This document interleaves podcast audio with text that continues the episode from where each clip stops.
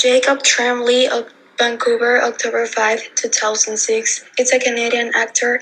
He's currently 14 years old.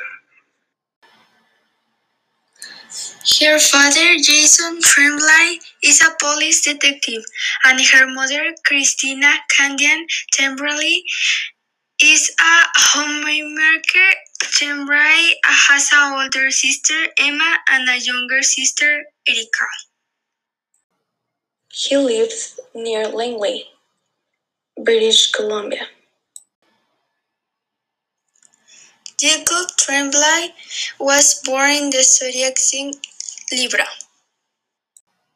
In 2013, made his film debut with one of the main roles, that of Blue Willow, in the animated films Destined to, alongside Neil Patrick Harris. The film was directed by Raja Gosnell and released on July 31, 2013, by Columbia Pictures.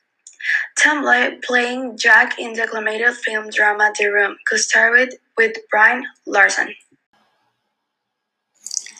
The film, directed by Lenny Abrahamson, premiered on September 4, 2015 at the Telluride Film Festival and was released in theaters on October 16 of that year by A24 Films.